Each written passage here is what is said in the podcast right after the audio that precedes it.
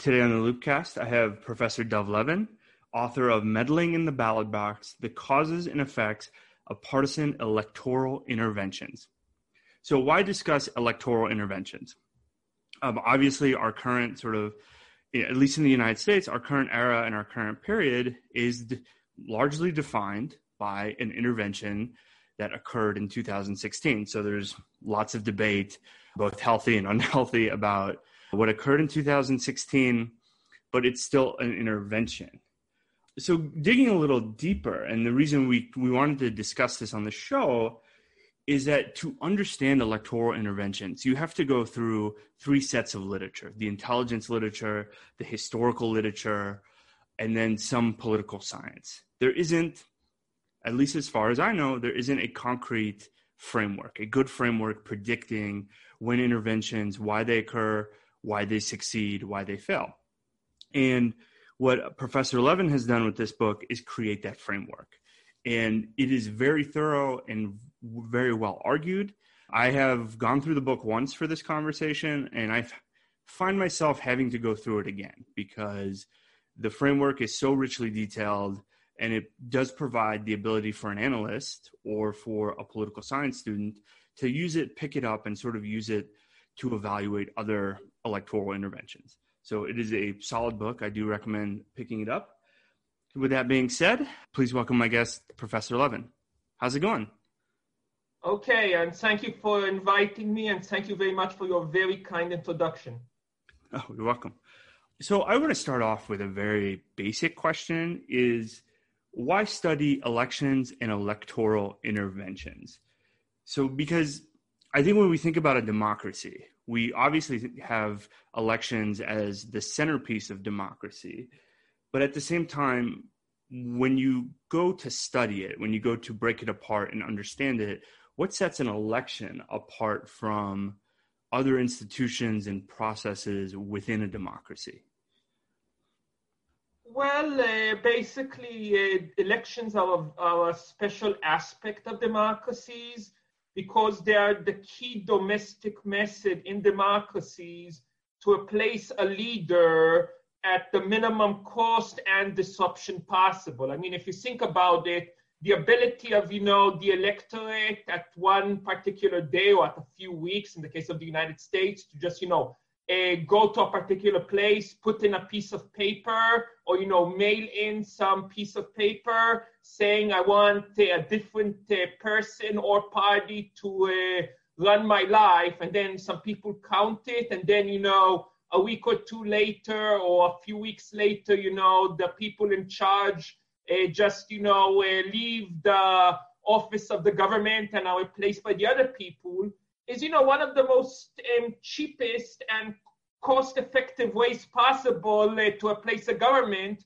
when you think about the other methods throughout history used for this purpose, you know, from civil wars to, you know, mass uh, protests. And uh, so that is one reason why they are uh, special in a democracy. And likewise, you know, uh, much of the system or leaders' legitimacy within the public in democracies depends on them, you know, being conducted in a way that is seen as acceptable to the local population. In other words, that the public inside that particular country will agree, you know, that person was actually supported by a majority or at least, you know, a significant share of the population. And there were no, you know, unusual shenanigans by the standards of that particular time or place, so to speak. So a lot of the legitimacy of a, of a leader and of a, and of a government inside a democracy comes from the perception of that election being more or less reflecting what the public wanted.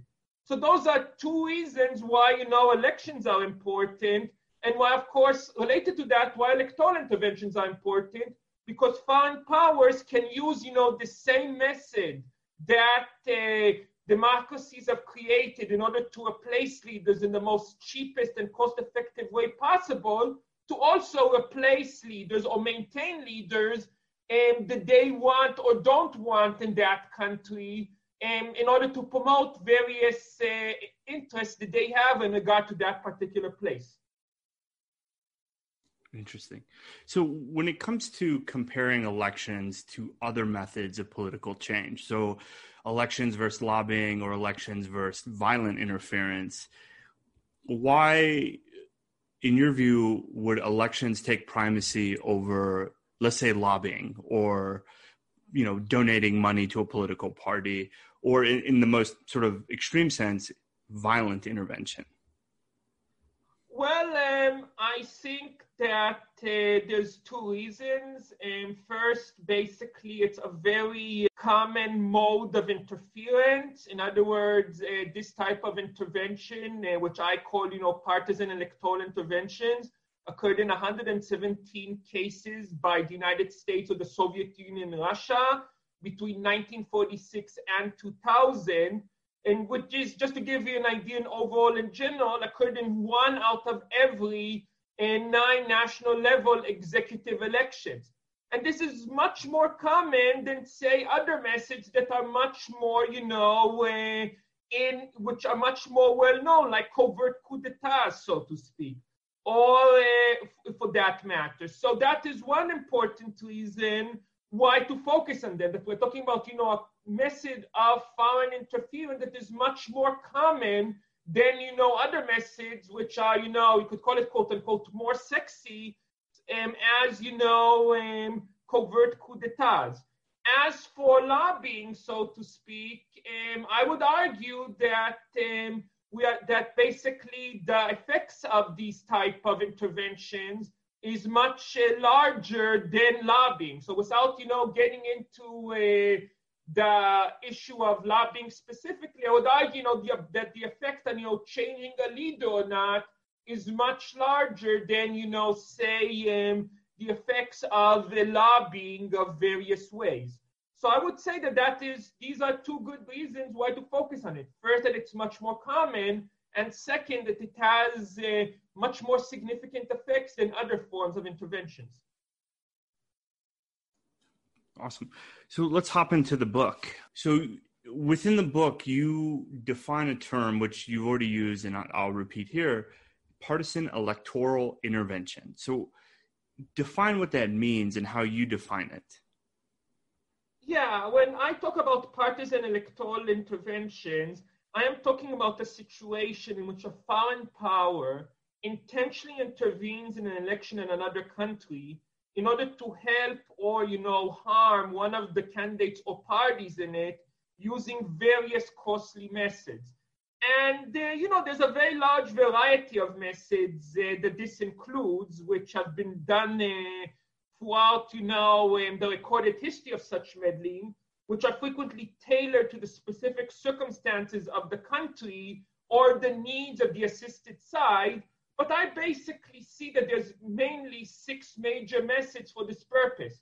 You know, one is, you know, uh, campaign funding, you know, that literally, you know, the foreign power comes in and they give, you know, funding to one of the sides. In a few cases, you know, literally like in one of those, you know, uh, crime movies, you know, some meeting in a hotel, the two sides meet and one side takes out, you know, a suitcase or a black bag full of, of the cash and transfers it to the other side.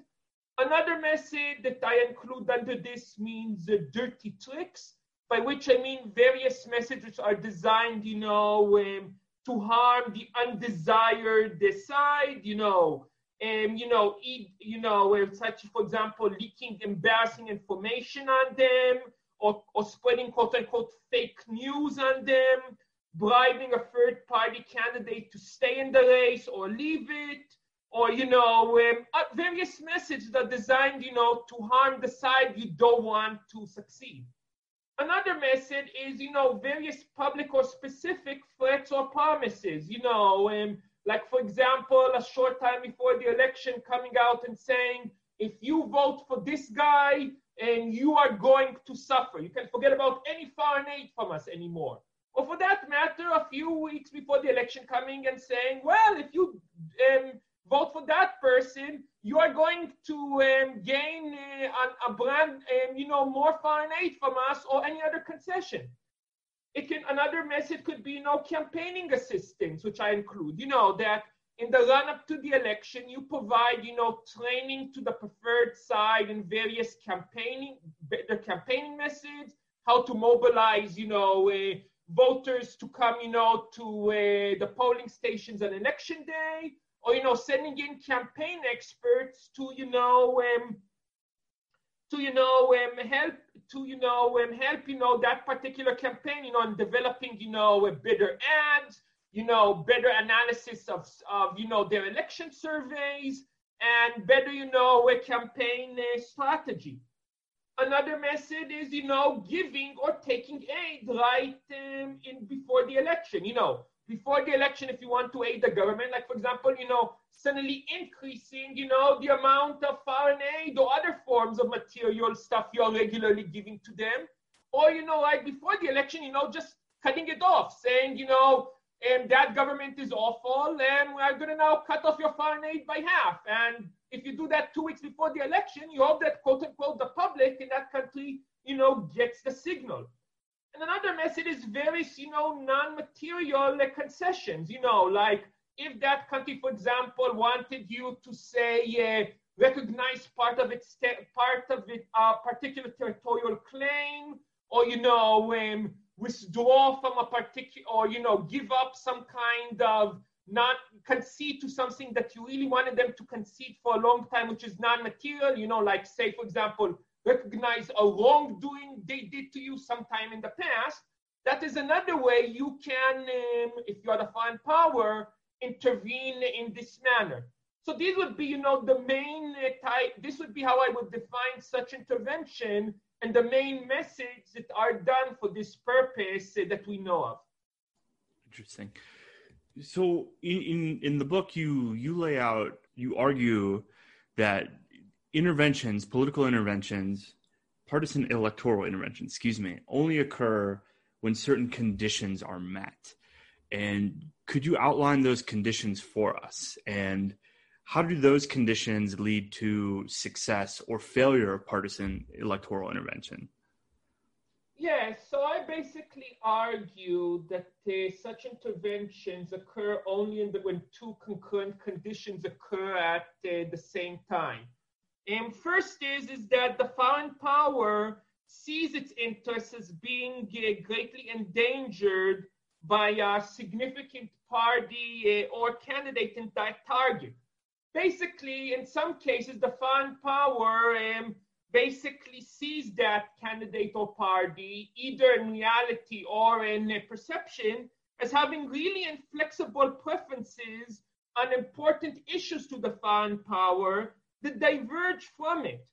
So, you know, um, and so, and those could be for various reasons, you know, like, for example, uh, being that due to that candidate or party being greatly constrained by their own political base. You know, they know that if they say change their mind on it, a nice share of their own political base, quote unquote, will just, you know, not vote for them in the next election. You know, they're considered to be a horrendous, quote unquote, betrayal or you know um, because they, they are very ideologically committed to you know particular uh, positions so to speak. You know when they they uh, work they worked in politics for 20 30 years for a particular position and they are not going to change it now that they have been working for it for so many years. And that you know makes it really costly for a foreign power to try to you know and change their mind you know and to try to change what they perceive or actually is a really committed actor on the other side to a different preference than yours would cost a large amount of resources of various kinds.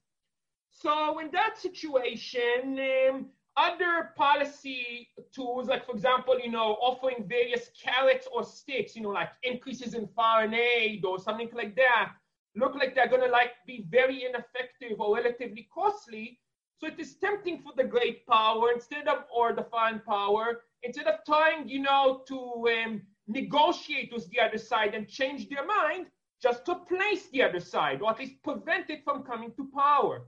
So that is one condition, basically.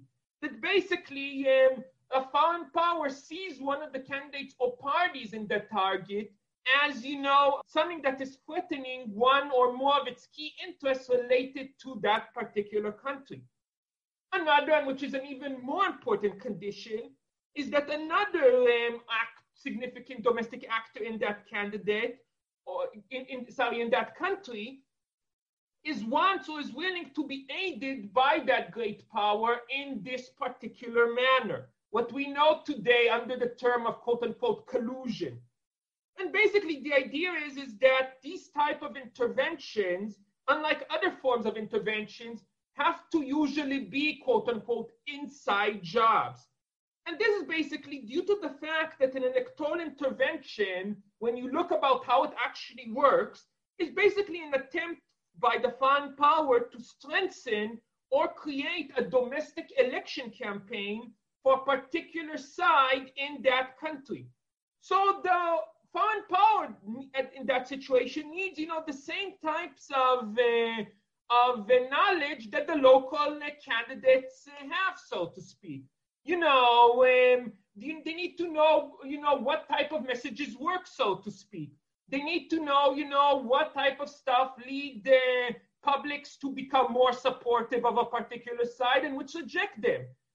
And without that knowledge, um, they, are, they, are, they are more likely to cause damage to the, the side they want to help rather than help it. So basically, they know that without, you know, domestic actors' willingness to cooperate and provided its knowledge, you know, on how to exactly help it win that particular election, its chances become so low that the local act that it that it really doesn't have any chances of success.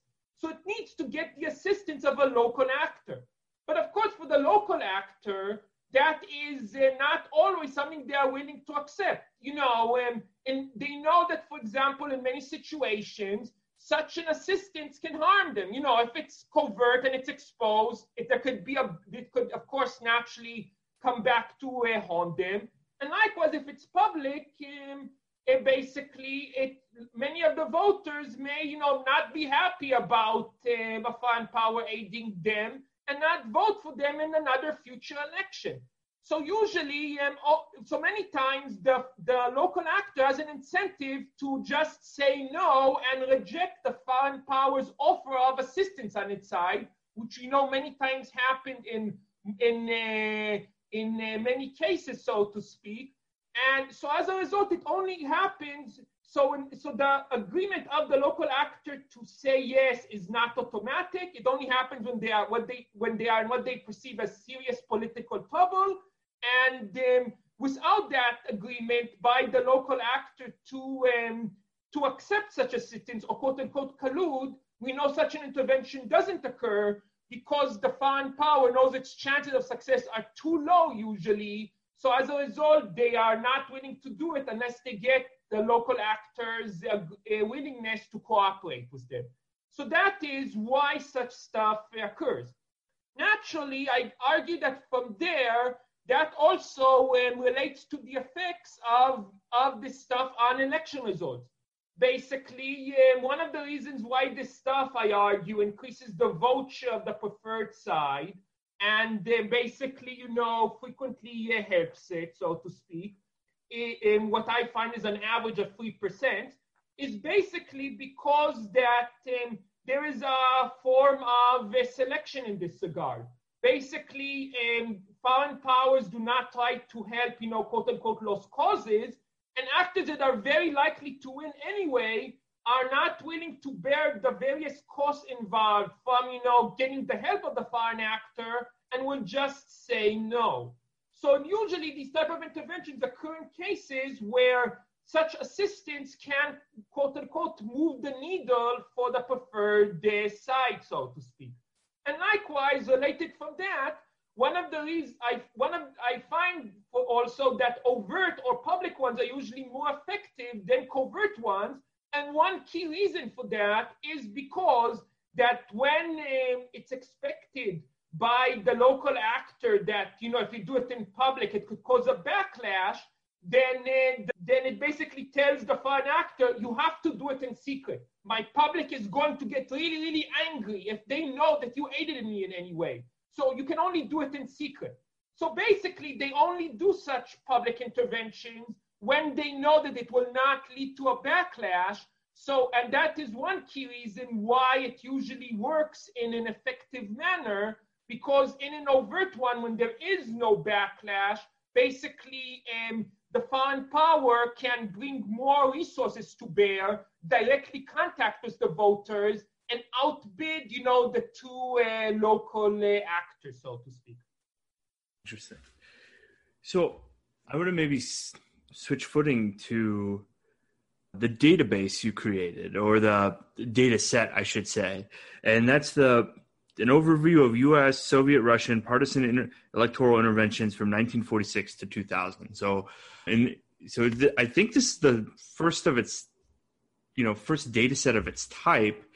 And I want to start off with, you know, why did you create this and what was the need to create this? And walk us through your thinking process. You know, how did you go through and code what is and isn't an intervention? And you know just walk us through that process because this i think this is fairly unique in terms of the overall research environment in terms of this data set.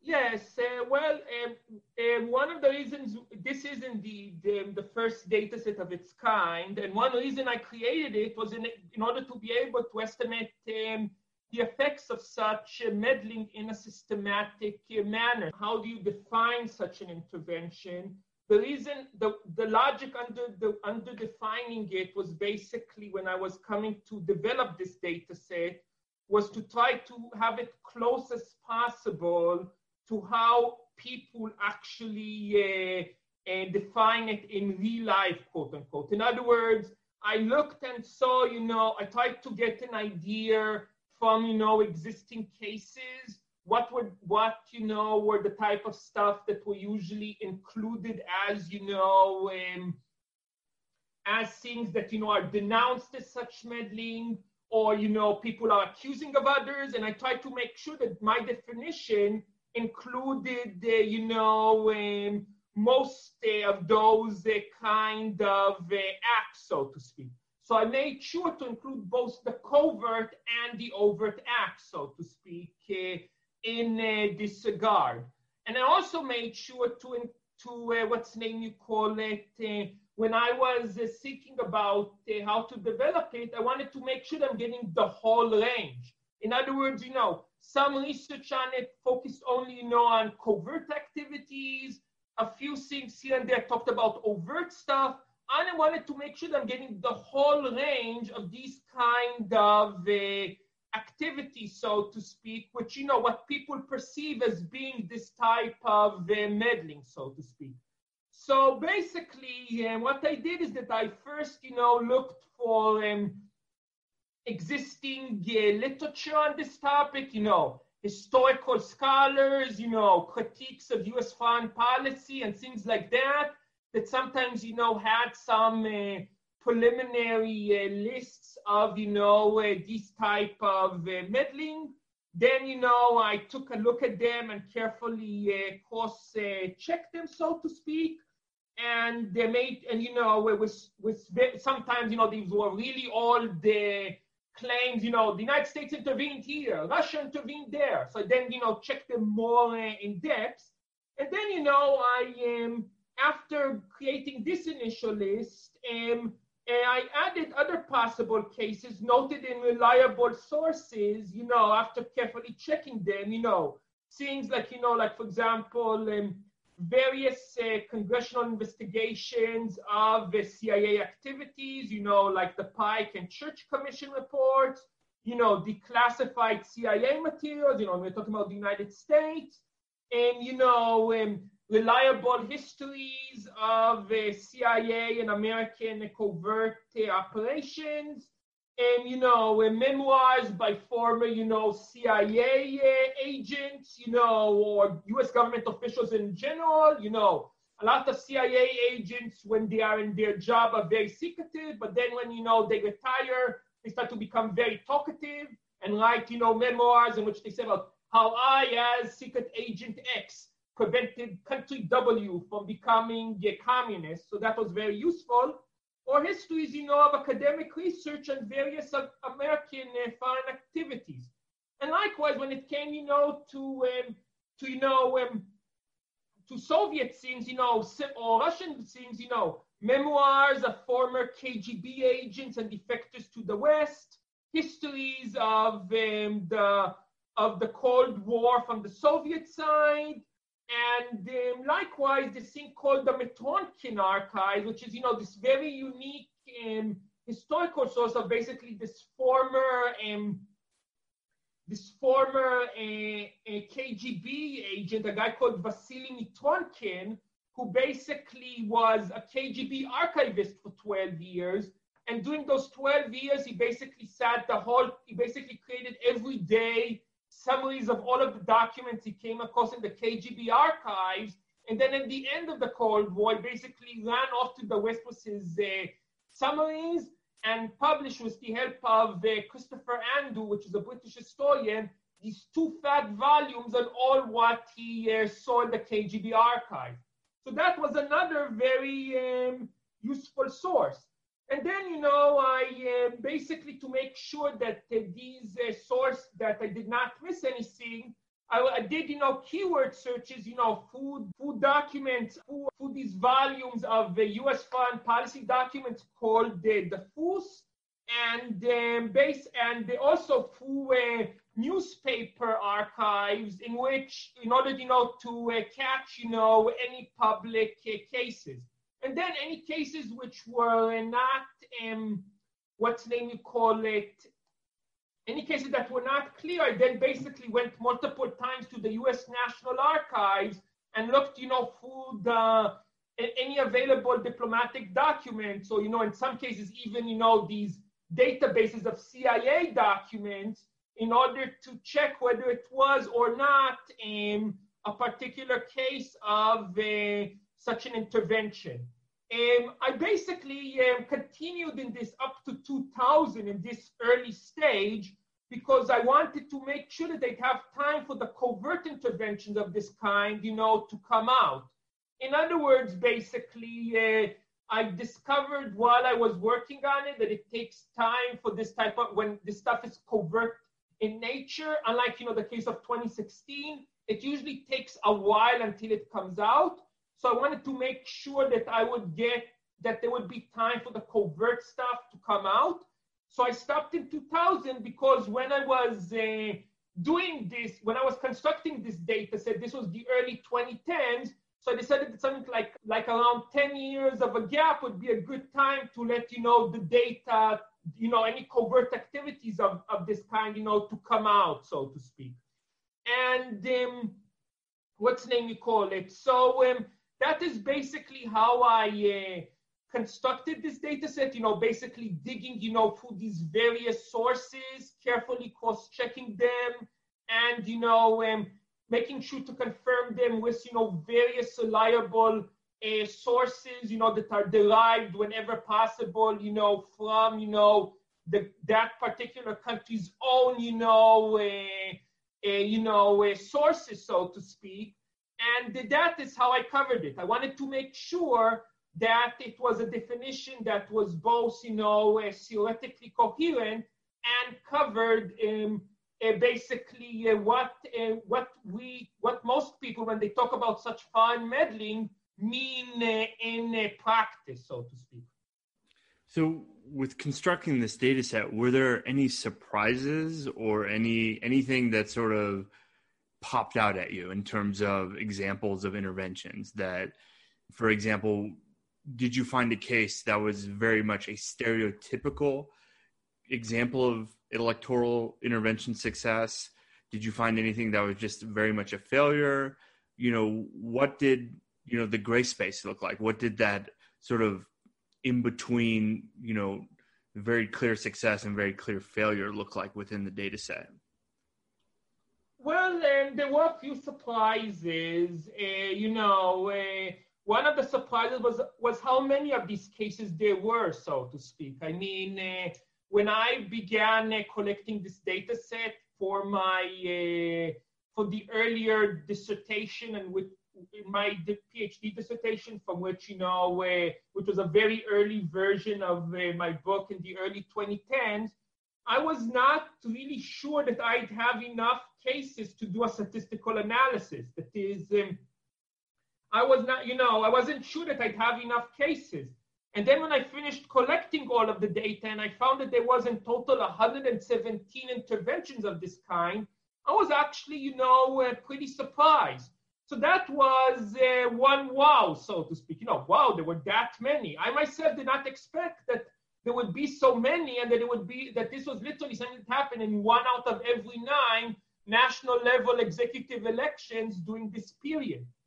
The second thing that um, surprised me, so to speak, was um, the fact that uh, a lot of these things occurred without the other side intervening. You know, um, during the Cold War era, um, and they were, and you know, the common stereotype about the Cold War era was, you know, that um, it was a struggle that a lot of these struggles were these proxy wars, you know, or proxy war-like, you know, that when one side came in, the other side came in also, and that a lot of the fighting, at least that's the stereotype, or other types of interactions where, you know, um, boxing matches between the United States and the Soviet Union, or, you know, boxing matches between proxy of the United States and proxy of the Soviet Union.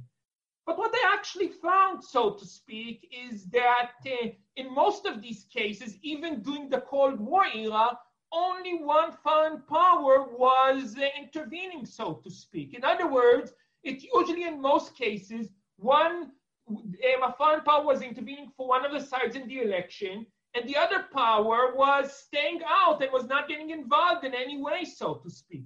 So that was for me another surprise, which eventually, when I developed my uh, theoretical argument, I understood why, so to speak. Basically, in many cases, only uh, one uh, what's the name you call it, um, a domestic actor would have an, a willingness to accept, you know, such foreign involvement, and the and other actors would not have such, you know, incentives to do that, so to speak.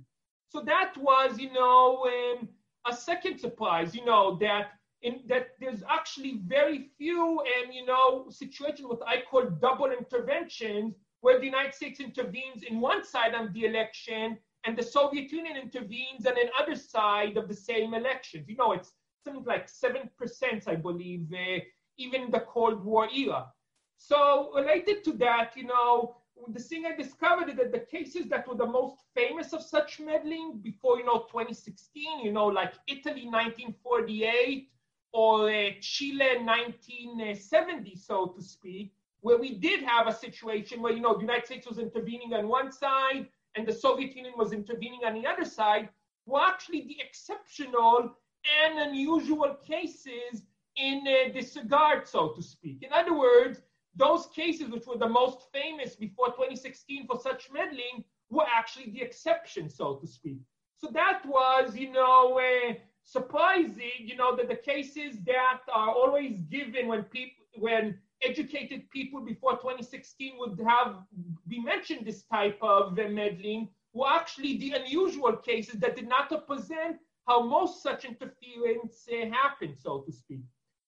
As for um, gray, gray, you know, uh, types of um, what's name you call it, uh, um, in, um, interference, well, and actually, you know, when you try to code stuff and you follow a clear definition throughout, you know, a, a, a whole project like that, you get uh, some cases which are not easy to code, so to speak. So I did whenever possible. I as I tried whenever I had those cases to try to collect more and more data. You know, I would go, as I said, when I had any case which was uncertain, I would go, you know, to um, the US National Archives, for example, if it was an American case and tried, you know, to go through documents and hoping finally I will find, you know, a document that proved, you know, the United States was intervening or not intervening, or, you know, I would consult some uh, um, his, historians which were experts in this regard or things like that. And basically my, my uh, guideline in this regard was that if I am uncertain in any way, I leave it out. In other words, my guideline was that if I had a case where I was not 100% certain that there was an intervention, you know, the evidence was not conclusive, that case, you know, stayed out. Only cases where I was completely certain that there was actually an interference were kept in, so to speak. Thankfully, in most cases, it was not difficult to, you know, uh, do that. You know, the overt interventions are in most cases pretty clear cut because, you know, that's the goal of such overt interventions. You know, you are trying to send a message to the target's public and, you know, vote for him, not for him, not vote for this guy, not for that guy, so to speak. So, you know, they are usually pretty clear and obvious, and it comes out very clearly, you know, from, you know, uh, the newspaper record and other sources that, you know, this was an overt intervention, so to speak. You know, it's literally the newspaper articles are saying, you know, foreign power X wants candidate W to win, so to speak. And as for the covert ones, and usually in most cases, we, the, you can find, uh, you know, reliable evidence one way uh, or the other. So there were some gray cases, and my goal was, you know, to minimize them as much as possible.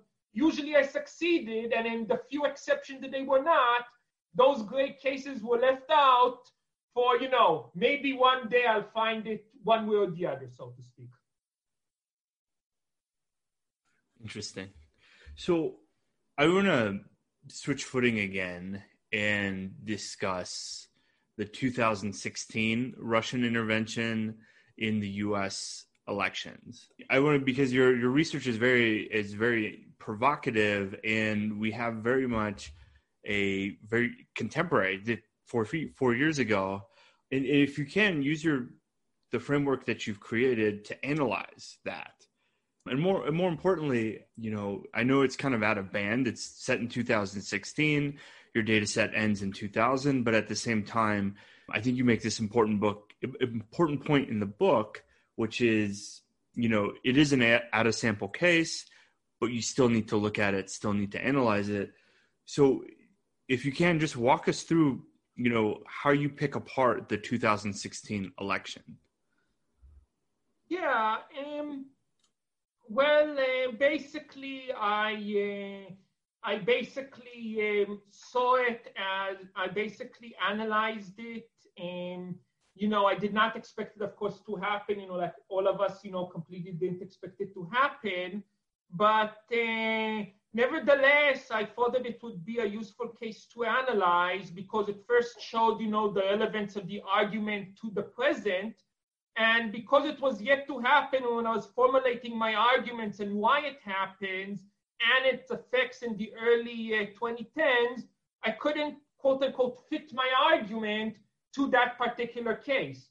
So I thought it was a very useful case to analyze, you know, from the empirical point of view, given that uh, basically um, this was a case that came out after I uh, basically, you know, already formulated my argument. So, and you know, it was, and it was outside of my, uh, the time of my data set as well as my historical uh, cases, so to speak. And I overall, you know, um, found that it fit pretty well with my predictions on when it occurs and uh, its effects. You know, uh, what's name you call it? As I uh, predicted, so as I would have predicted, you know, uh, what's name you call it, and from what we know about um, the 20s, about why Vladimir Putin intervened in this uh, election, so to speak. Um, we know, we basically, it seems that Vladimir Putin was very, very and deeply afraid of Hillary Clinton, and he fought, saw her, from what we know, as an existential threat because he thought that, uh, you know, she would if she was elected, would start quote unquote Cold War against Russia in response to uh, Vladimir Putin's annexation of Crimea in 2014, so to speak. And um, likewise, as I expected, uh, what's name you call it, um, the circumstances where this intervention occurred inside the United States when it came to the domestic actor fit as well. That is, we now in retrospect sometimes think about 2016 as you know it was an election in which trump was bound to win but actually he was in a very bad political shape in the run-up uh, to 2016 you know no one expected him you know to win he was behind and seems like fundraising 20 to 1 behind hillary clinton a large share of the republican party in the run-up to the election uh, for, uh, refused to endorse him and quietly uh, and quietly uh, tried to uh, harm him in various ways. You know, like for example, the 2016 GOP convention. A lot of you know former presidents and many senators, many sitting senators and governors refused to you know participate, and you know sending a signal to a lot of the Republican rank and file. You voted for this guy, but we don't really like him. So you know, um, what's name you call it? So that was exactly the type of situation in which I would have expected, you know, a domestic actor to be in a bad enough shape to, you know, be willing to accept, you know, foreign involvement.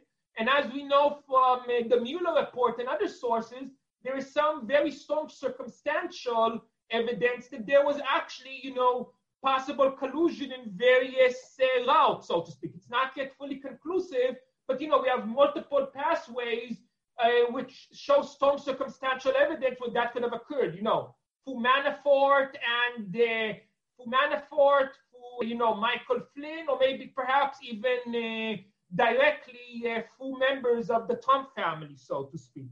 So that fit pretty well uh, with my uh, prediction, so to speak, uh, in this regard. You know, it's what's name you call it, um, and likewise it. Um, fit pretty well with what I expected about its effects. You know, I find in my book when I was analyzing this case, which I analyze, you know, both, as I said, to see if my argument is still applicable post 2000, and of course, because everyone was very interested in that case, I find that, in, that this Russian intervention increased the vote of the preferred side by around uh, 2%, so to speak.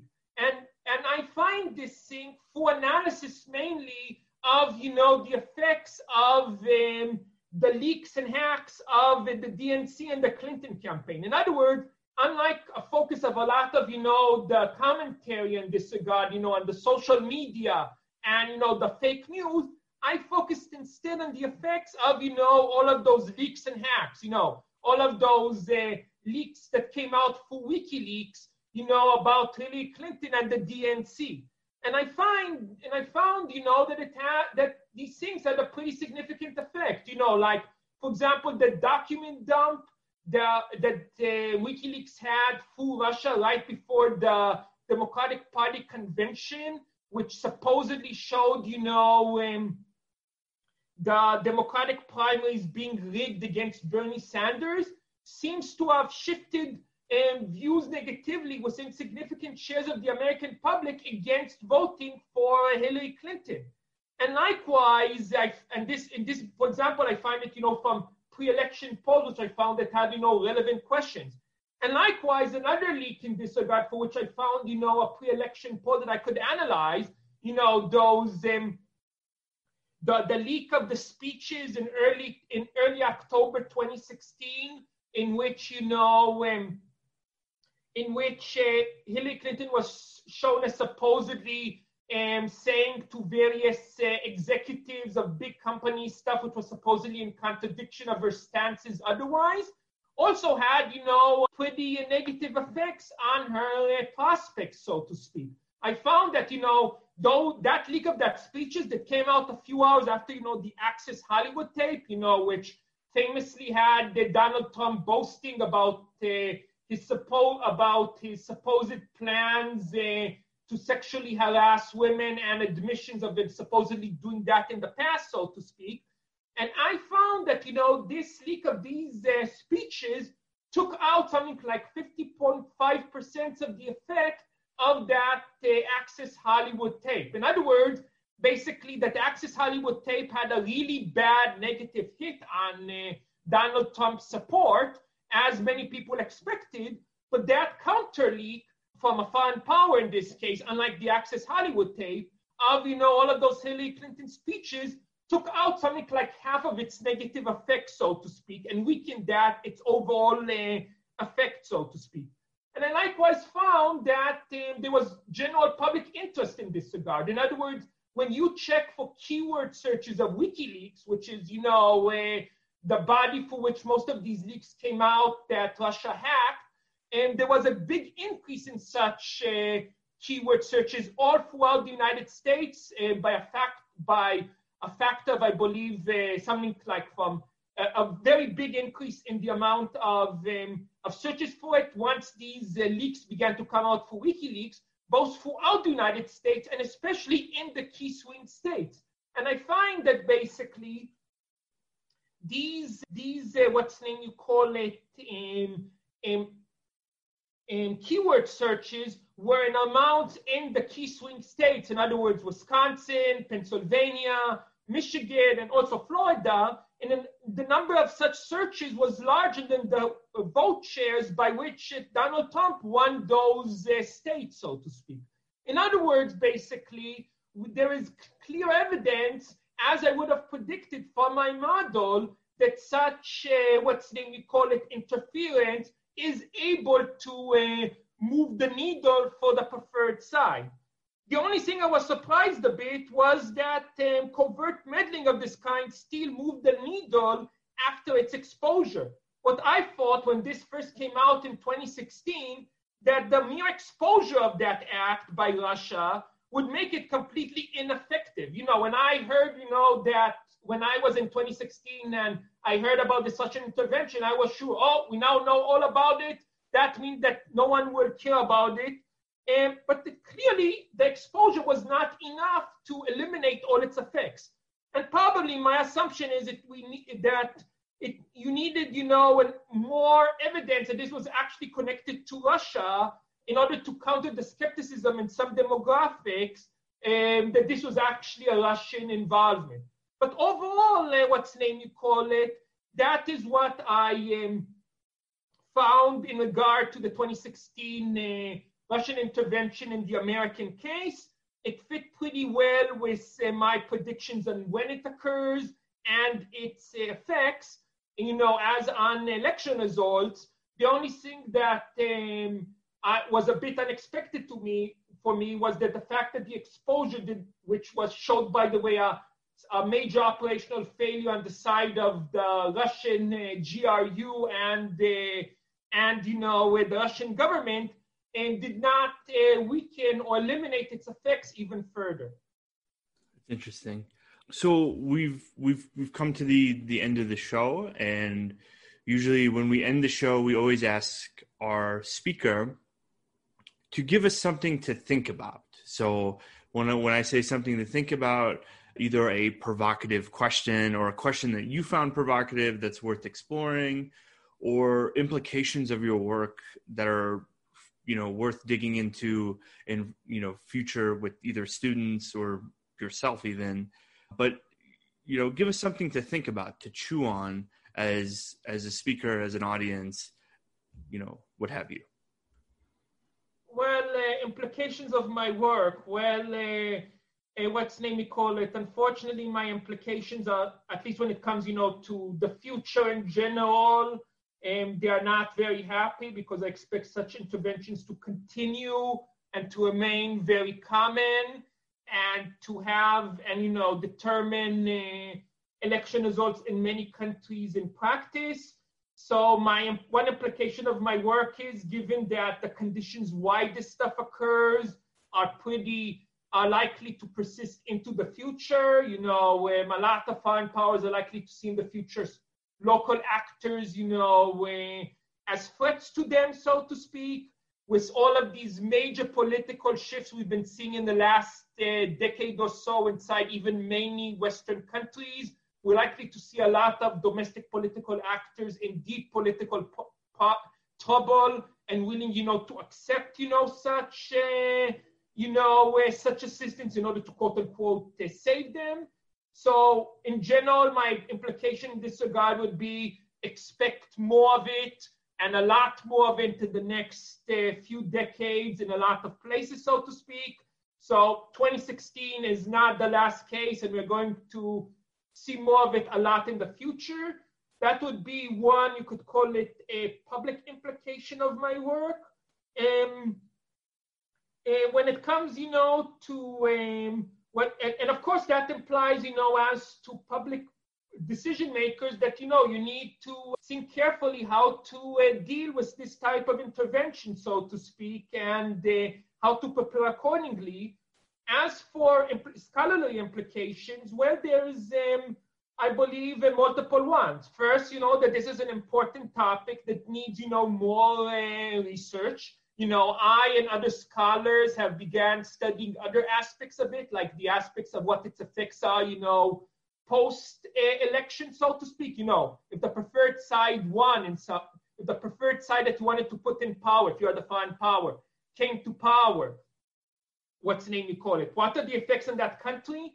So me and other scholars have found that there are such effects, and many of them are not quote unquote happy. You know, it has you know negative effects on domestic stability. You know, increases the probability of terrorism, increases the chances of democratic uh, breakdown and things like that.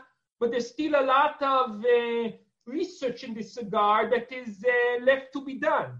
So another implication is, is that this is an important topic, so to speak, that needs a lot more research so that we can understand it much better and uh, you know understand uh, what are its effects and its impacts in various ways both on the country and maybe perhaps on the intervener itself in uh, some cases.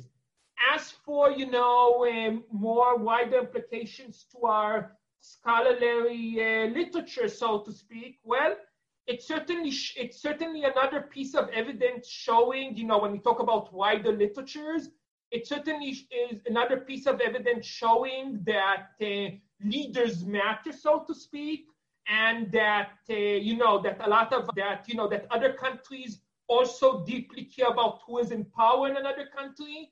So you know um, assumptions that some uh, IR series have, like realism, that you know a leader that you know the first image doesn't matter or can be effectively ignored as many times you know um, is uh, probably inaccurate uh, what's name you call it? It's further evidence for that you know. Of course other scholars have talked about it when it comes you know to regime types and other literature but this is you know additional proof in this regard.